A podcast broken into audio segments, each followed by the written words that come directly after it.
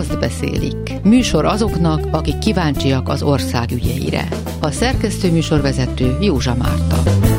A három legnagyobb Békés megyei város lakosságának megfelelő számú ember tűnt el a rendszerváltás óta a viharsarokról. Bot Tamás összegzi az elkeserítő népszámlálási adatokat. Húzka Imre a kapostipot egy kaposmári szemétszállítási történetet mesél el. Itt a kormányhivatal cselekszik érthetetlen módon.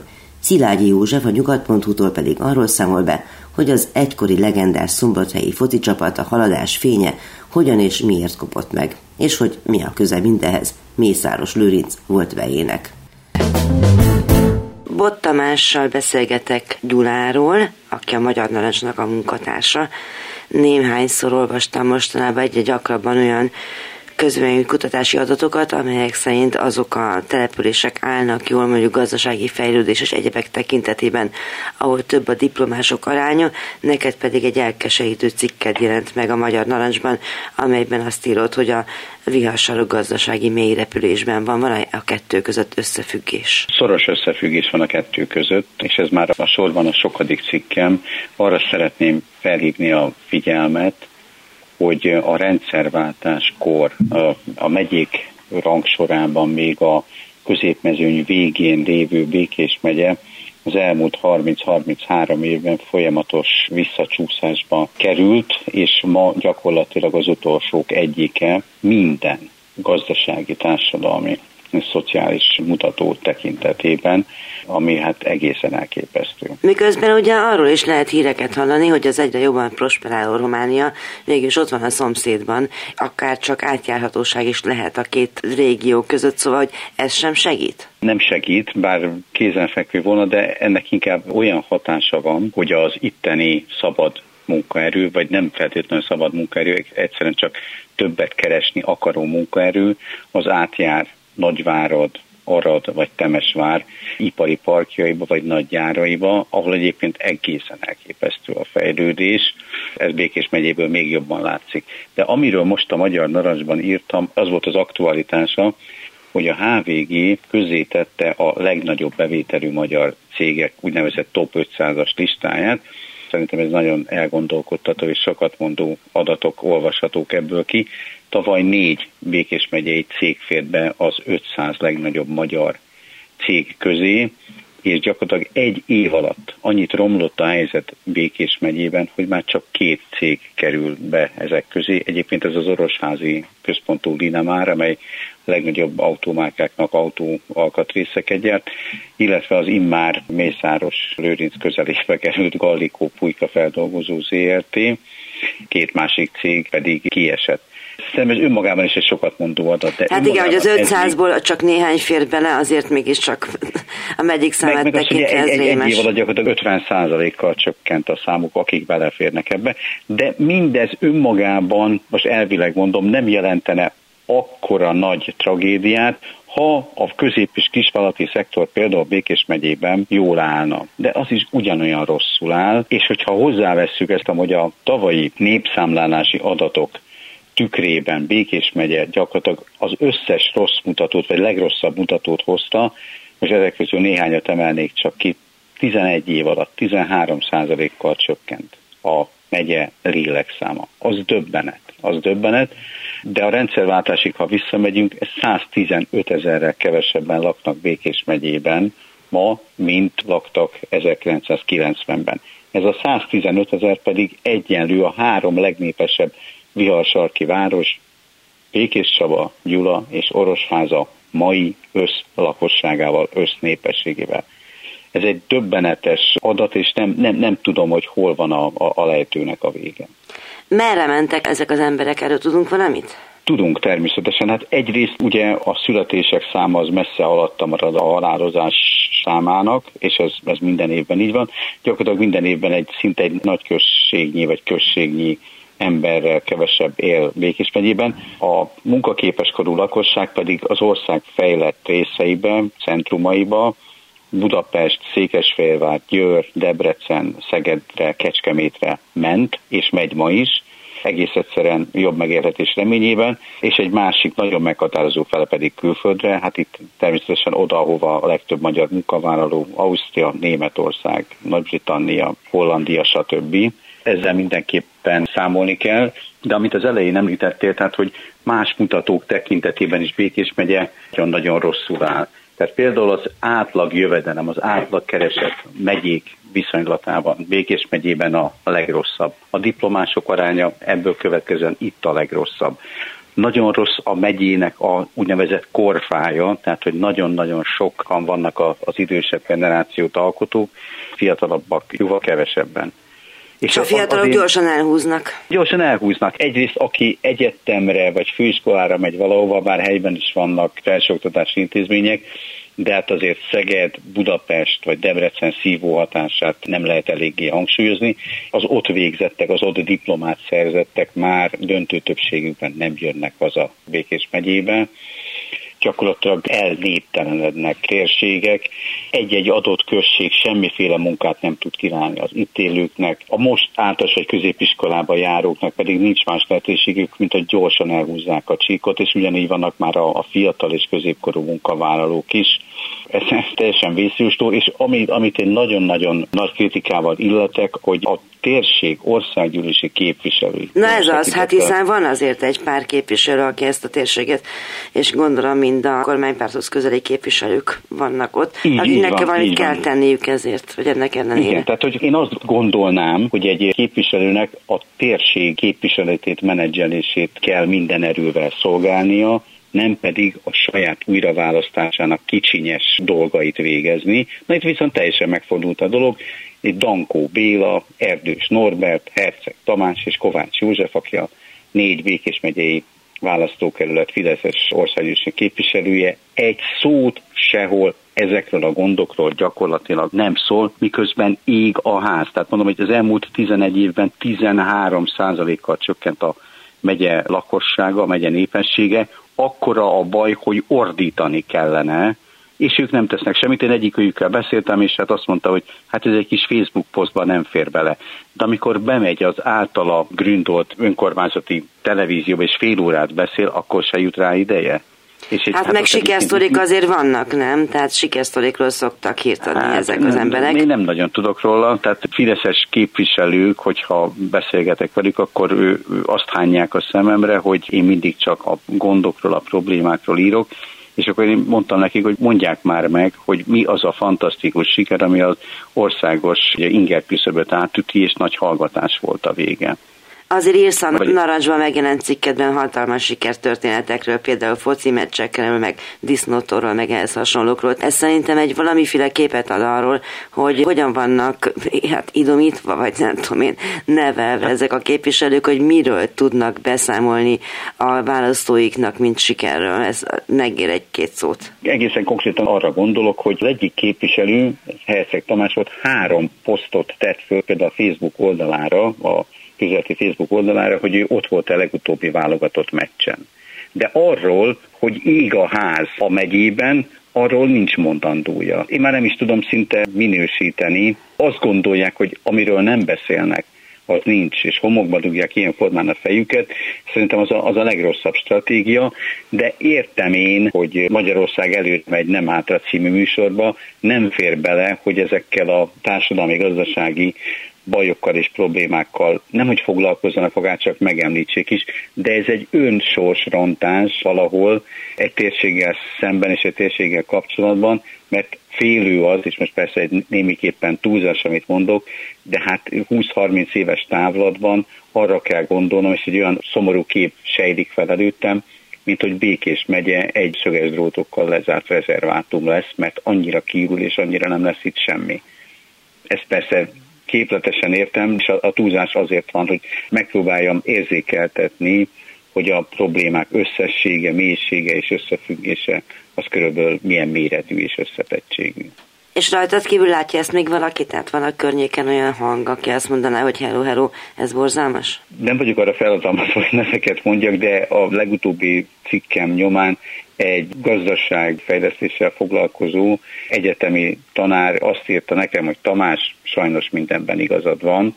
Szerintem ő ért hozzá. Most nem magamat akarnám fényezni és dicsérni, de ez az igazság, és azt kell mondanom, hogy sajnos ezt kell írnom, és szomorúan kell ezt írnom, de hát valahogy fel kéne nyitni a szemeket, bár hát különösebb illúzióim, pláne kormánypárti képviselők tekintetében nincs. Azt beszélik. Műsor azoknak, akik kíváncsiak az ország ügyeire. Buszka Imre van itt Kaposvárról, kaposté.hu, átnátszó, stb. Beszéltünk már arról, hogy Kaposvár, mint hogyha egy paradicsom lenne a illegális hulladéklerakásnak.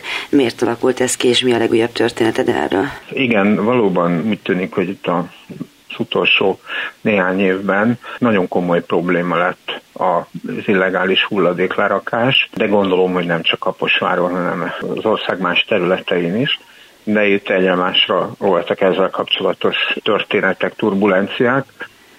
Az utolsó, ez egy Sóskuti, Pest megyében élő hölgy keresett meg egy megdöbbentő esettel. Van itt egy 1000 négyzetméteres telke Kaposváron, de csak 7 százalék, 7 százalékban tulajdonosa, tehát 93 százalékban valaki más a tulajdonosa Tudjuk ki? A, természetesen a tulajdoni lapot is megküldte, tehát ezek, ezek mind egyértelműen dokumentálható dolgok. Még csak nem is külterületen van a telek, de ilyen erdős földutakkal szegélyezett, végül is nem egy beépített családi házas övezet, vagy ehhez hasonló. Azt kell tudni erről a városnak erről a részéről, hogy régen itt volt a városi szeméttelep, lényegében köréje épült, ne szépítsük, egy szegregátum.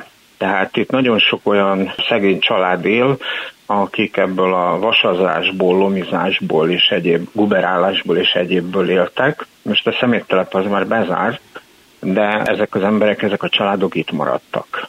Ez egy elszigetelt része Kaposvárnak, és ezen a környéken nagyságrendekkel több az illegális hulladékleragás miatt kiszabott eljárás, de volt például olyan, hogy egy ilyen szakadékszerű részbe annyi autógumit és egyéb szemetet hordtak, amit meggyújtottak, hogy két napig nem tudták eloltani a tűzoltók egy iszonyat mennyiségű füst, szennyező anyag ment a város levegőjébe, és ugyanezt történt itt is, tehát, hogy a hölgy annélkül, hogy különösebben idejárna a 7%-os tulajdonára Kaposváron kapott egy felszólítást arra, hogy hulladéklerakás van a területen, és ezért felszólítják arra, hogy ezt a hulladékot távolítsa el.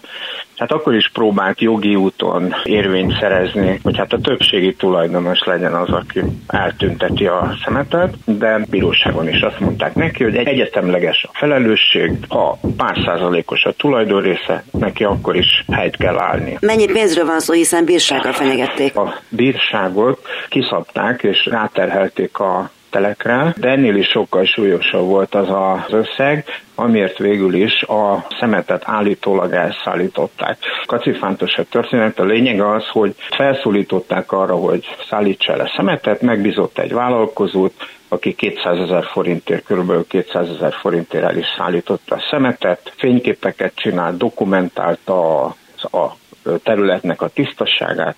Néhány nap múlva vasárnap késő este kapott egy e-mailt a hatóságtól, tehát a kormányhivatalnak a környezetvédelmi osztályától. Milyen szorgalmasak, hogy vasárnap is dolgoznak. Hogy holnap reggel, tehát hétfő reggel mennek, és mivel ő nem teljesítette az önkéntes takarítást, hivatalosan el fogják szállítani a szemetet, és hiába próbált tiltakozni, állítólag kimentek, állítólag eltakarították a szemetet. Ezeket nem tudjuk, viszont azt tudjuk, hogy 739 ezer, ha jól emlékszem pontosan, forintot kiszámláztak neki a kényszertakarítás és a szemét elszállítása elhelyezése címén ami természetesen nem is ért, mert hogy egyszerűen néhány nap alatt hogy került volna oda újabb szemét, valószínűleg sehogyan, és nem tudja, hogy miből áll ez a költség, kik szállították el. Hát én most megkérdeztem ezt közérdekű adatigénylésben a kormányhivataltól, de hát még egyelőre választ nem kaptam rá.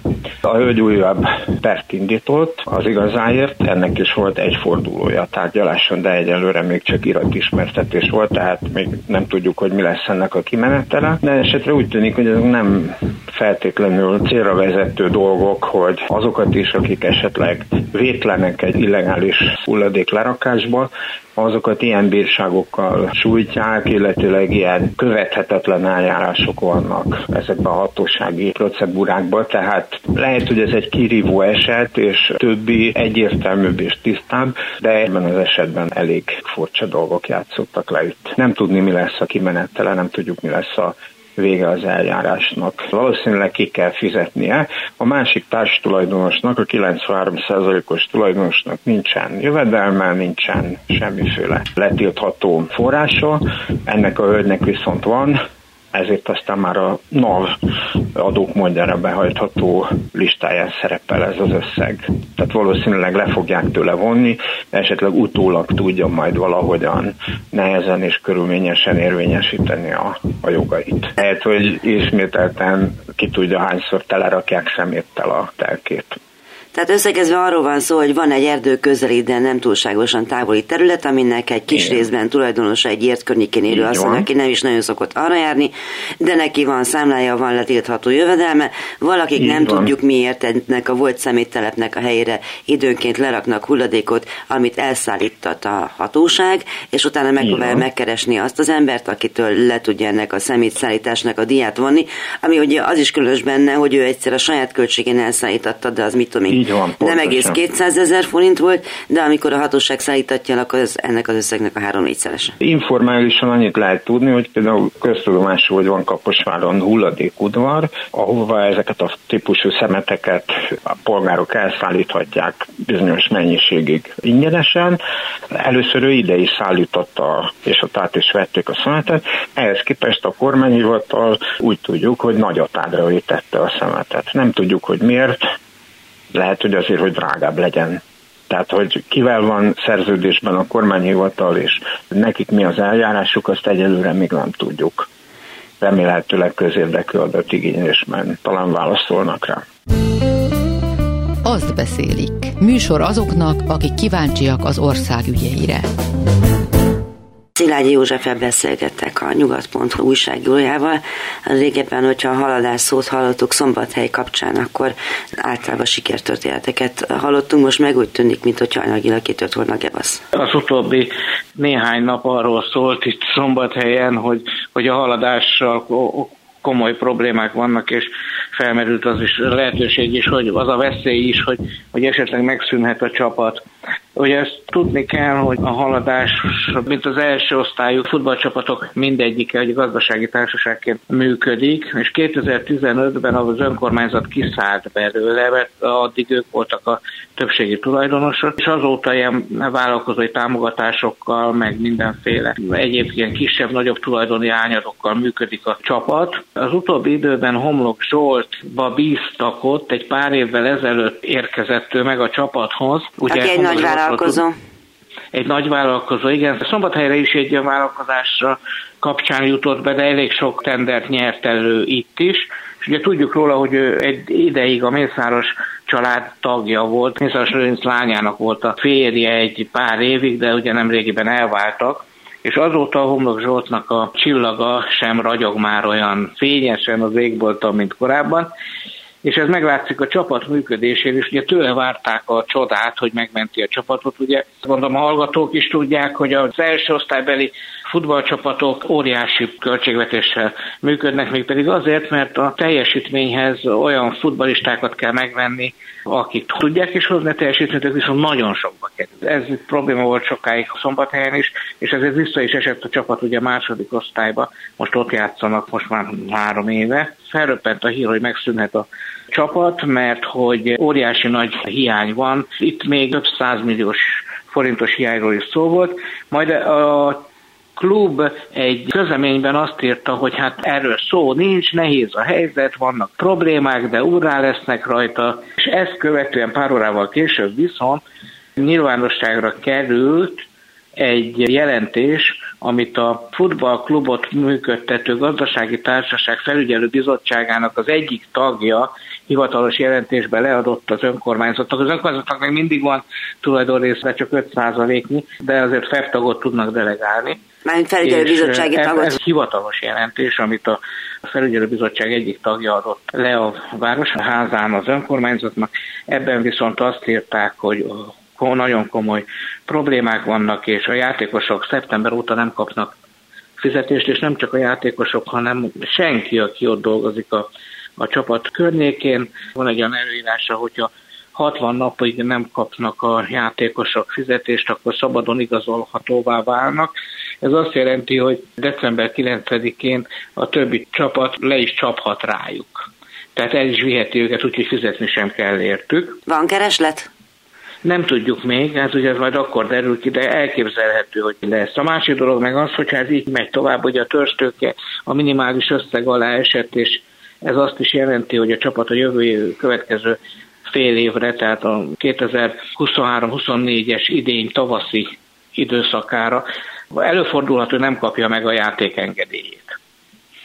És hát most ezzel megy itt a nagy háború, nem tudjuk még pontosan mi lesz. Holnap városi közgyűlés lesz, ahol valószínűleg foglalkoznak a témával ilyen tájékoztató jelleget, csak hát az önkormányzat ugye 5%-os tulajdonrészével nincs döntési helyzetben, a másik meg az, hogy ismert az önkormányzatok nehéz anyagi helyzete, főleg az ellenzéki vezetésű önkormányzatok, és a városnak biztos, hogy nincs arra pénze most, hogy kisegítse a csapatot. Igen, de ugyanakkor meg a szombathelyi szurkolók gondolom, hogy leeszik a városháza a fejét vagy kupoláját, hogyha megszűnne a haladás. Itt azért jó. Van egy érdekesség itt ebben az egész történetben az, hogy amikor a csapat kiesett az, az NB1-ből, nagyon sok szurkoló elfordult tőlük.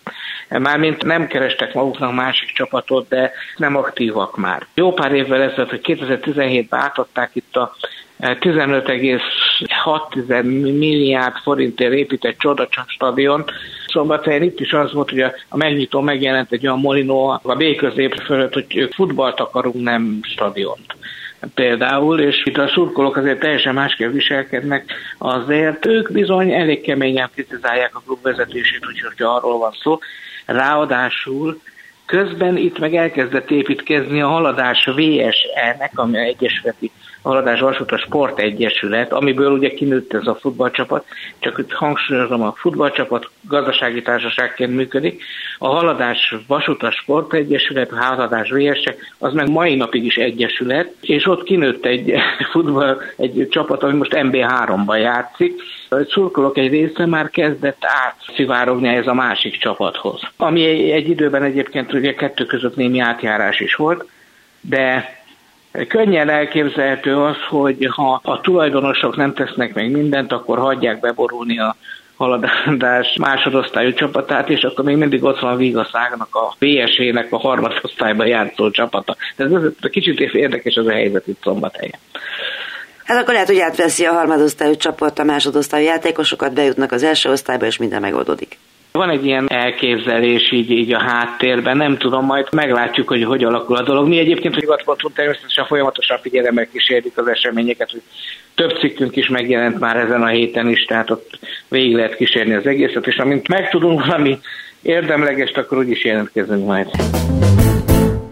Bot Tamást a Magyar Narancstól Gyuláról, Huszka Imrét a kaposté.hu-tól Kaposváról és Szilágyi Józsefet Szombathelyről a nyugat.hu-tól hallották ma. Leocki Mirjam szerkesztőtársammal együtt várjuk Önöket a jövő héten is. Józsa Márta köszönik figyelmüket. Azt beszélik című műsorunkat hallották.